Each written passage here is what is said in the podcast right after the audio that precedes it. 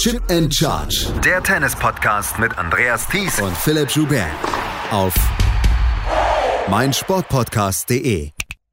Herzlich willkommen zur Nachtwache von Chip and Charge zu Tag 4 der Australian Open. Hier bringe ich euch in Kurzform auf den neuesten Stand, was in der Nacht in Melbourne passierte, während ihr schlieft.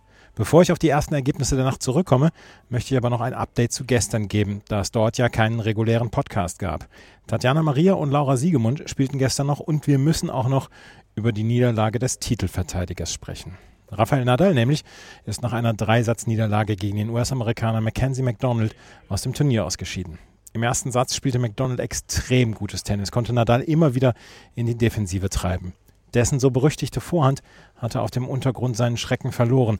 Das Selbstvertrauen war nach den letzten Niederlagen ja eh nicht besonders ausgeprägt beim Spanier.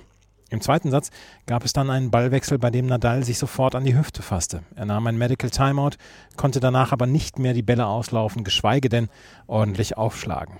McDonald musste die Bälle ab Mitte des zweiten Satzes eigentlich nur noch reinspielen und gewann schlussendlich mit 6 zu 4, 6 zu 4, 7 zu 5. In der Pressekonferenz war Nadal bei der Frage nach einem Fazit erst noch etwas zugeknüpft.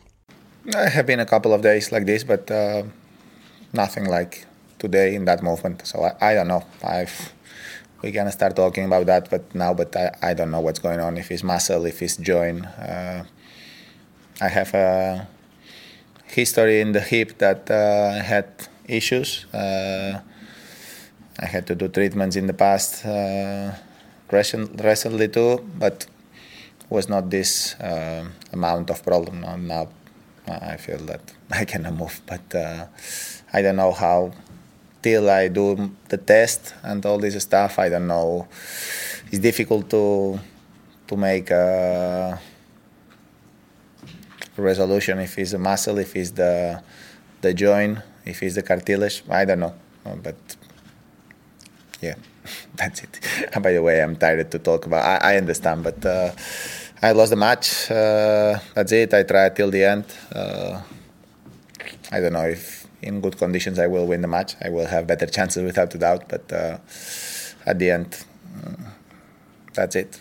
I I just tried. It was not possible. Als er dann aber nach seinem mentalen Zustand befragt wurde, öffnete er sich. Das ist jetzt ein etwas längerer O-Ton, aber meiner Meinung nach auf jeden Fall hörenswert. Yeah, you can imagine. I mean, I don't need to to talk and explain the feelings. Uh, was not the right moment to, to have something like this now. But at the end, mm, you need to keep going. You know, it's uh, sometimes it's frustrating. Sometimes it's uh, difficult to accept. sometimes uh, you feel super tired about all this uh, stuff in terms of injuries. Yeah, can't come here or can come here and say lying that the life is fantastic and uh, staying positive and keep fighting. Not now. Tomorrow starts another day. But now it's a, uh, it's a tough moment. It's a tough day, and you need to to accept that and. Uh, and keep going. Uh, you know, in the end, um, I can't complain about my life at all. So just in terms of sports and in terms of uh, injuries and uh, tough moments, nah, I mean that's another another one. And just uh, can't say that I am not destroyed mentally at this time because I will be lying. So uh, yeah it's it's it's hard for me, you know. Uh, but but let's see. I mean, hopefully it's nothing too bad, and at the end uh, have been three positive weeks in terms of practice. So I I really hope that that don't uh, put me out of the court for a, for a long time because then it's it's tough to, to make all the recovery again. Uh, it's not only the recovery; it's all the the amount of work that you need to put together to to come back uh, at a decent level. So uh, I went through this process uh, too many times in my career, and uh, I am ready to keep to keep doing. I think, uh, but that's not uh, that's not easy without a doubt. Rafael Nadal hat für das ATP-Turnier in Dubai ab dem 19.02. gemeldet. Ob er dort wird antreten können, steht momentan noch in den Sternen. Mackenzie McDonald trifft in der dritten Runde auf Yoshihito Nishioka. Was für eine Chance für beide, in die zweite Woche eines Grand Slams einzuziehen. Kommen wir zu den beiden Spielerinnen des Deutschen Tennisbundes, die gestern bei ungemütlichsten Temperaturen auf den Court mussten. Es hatte den ganzen Tag geregnet und erst gegen 17 Uhr aufgehört. Dazu war es sehr, sehr windig. Laura Siegemund spielte gegen Lucia Bronzetti. Die Italienerin hatte sich letztes Jahr bis an die Top 50 der Weltrangliste gespielt und hatte ein unangenehmes Spiel. Aber das hat auch Laura Siegemund für viele Gegnerinnen. Es gestaltete sich ein zäher Kampf, den am Ende Siegemund mit 6 zu 3 im dritten Satz gewann. Ich fragte sie, ob dieses wie so häufig ein Match war, das vor allen Dingen im Kopf gewonnen wurde. Sie bestritt dies. Es war klar, war natürlich schwierig, von der gestern, gestern den ganzen Tag gewartet quasi, heute wieder einen Dreivierteltag gewartet. Aber es war wirklich spielerisch. Ich habe es dann spielerisch gut gelöst. Sie hat sehr gut gespielt. Ähm, sie hat ganz unangenehme Schläge, die so durch den Platz rutschen fast, ja.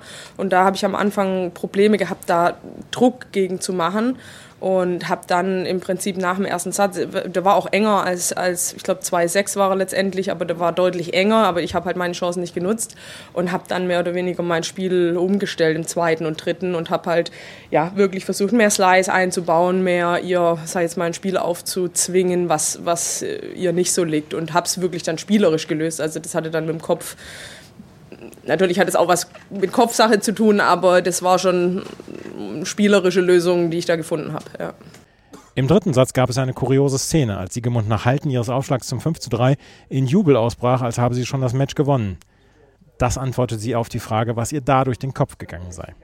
Ja, es war so eine Mischung. Also ich habe erst, ich war so konzentriert mit meinem Aufschlagspiel, dass ich da ähm, gut, äh, ich hatte jetzt ein paar Matches, wo ich einfach dann nicht gut, sage jetzt mal, die, die, die Führung ausgebaut habe und war da so konzentriert dabei. Und dann habe ich, als der Ball, äh, dann, ich habe überhaupt nicht über den Spielstand nachgedacht. Und als dann der Ball ins Ausflug, dann war ich so einen kurzen Moment äh, dachte ich plötzlich, das Match ist rum und dann ist mir relativ schnell klar geworden, es ist nicht rum. Ja.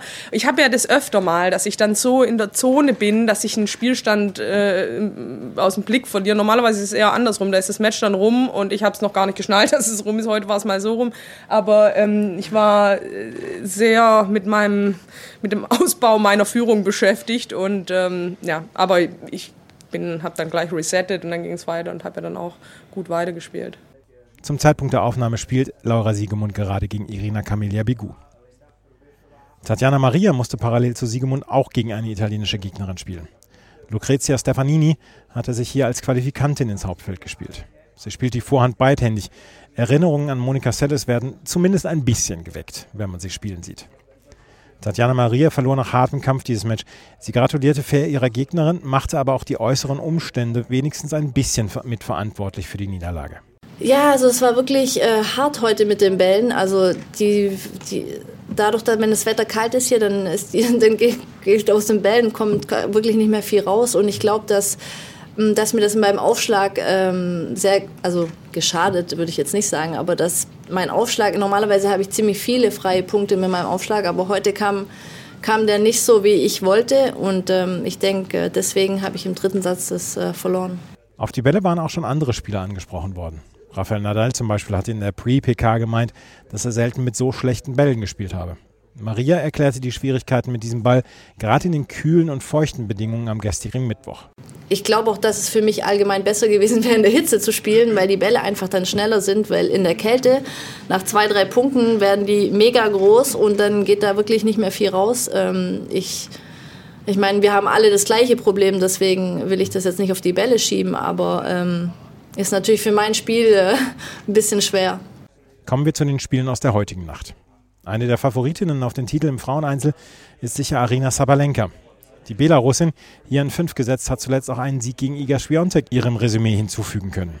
Sie gilt als eine der Spielerinnen, die hier das Finale erreichen, vielleicht sogar gewinnen können. Sie traf am Morgen auf Shelby Rogers. Rogers ist zuletzt aus den Top 50 herausgefallen, ist mit ihrer Power aber eine gefährliche Gegnerin für alle Spielerinnen. Heute jedoch nicht für Sabalenka.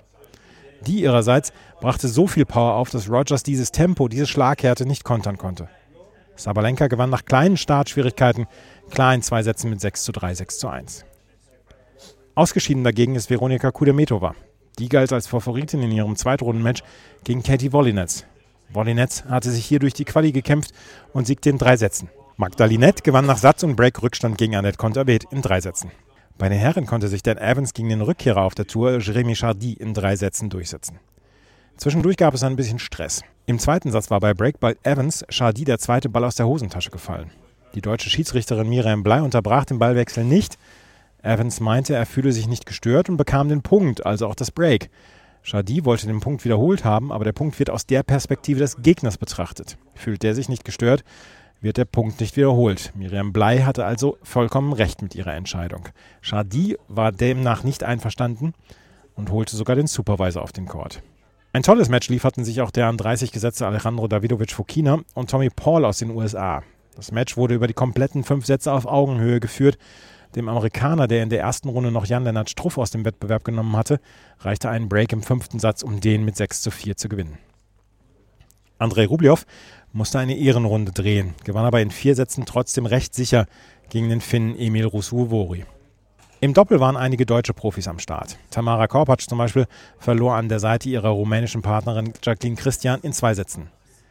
Andreas Mies konnte gewinnen. Der spielt mit John Pierce im Moment sein erstes Grand Slam. Die beiden trafen auf das indische Duo Bambri Muneni. Nach knappem ersten Satz hatten Mies Pierce im zweiten Satz zwei Matchbälle, vergaben die aber. Im dritten konnten sie einen 1 zu 3 Rückstand aufholen und gewannen am Ende mit 6 zu 3. Tim Pütz spielt in Australien Swing zusammen mit Nicolas Mahü.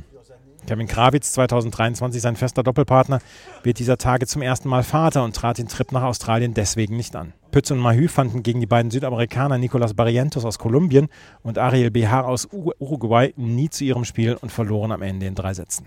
Im Frauendoppel endete die Karriere von Sam Stosur. Stosur, die zum 21. Mal in Melbourne antritt, verlor an der Seite von Alice Cornet ihr Erstrundenmatch in zwei Sätzen gegen Hao Qingchan und Zhao Juan Yang. Im Mixed wird Sam Stosur allerdings nochmal antreten, zusammen mit Matthew Apton. Das war's mit der Nachtwache für heute. Es gibt heute voraussichtlich noch einen Podcast, das weiß ich noch nicht zu 100 Prozent, aber ihr werdet es auf den bekannten Kanälen erfahren. Instagram und Twitter sind das und dort könnt ihr auch gerne folgen. At Chip und Charge ist dort der Account. Wenn euch das gefällt, was wir machen, freuen wir uns über Bewertungen und Rezensionen auf iTunes und auf Spotify. Vielen Dank fürs Zuhören. Bis zum nächsten Mal. Auf Wiederhören.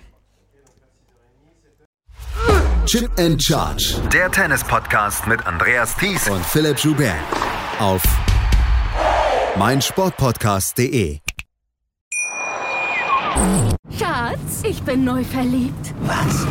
Da drüben. Das ist er. Aber das ist ein Auto. Ja, eben. Mit ihm habe ich alles richtig gemacht. Wunschauto einfach kaufen, verkaufen oder leasen. Bei Autoscout24. Alles richtig gemacht.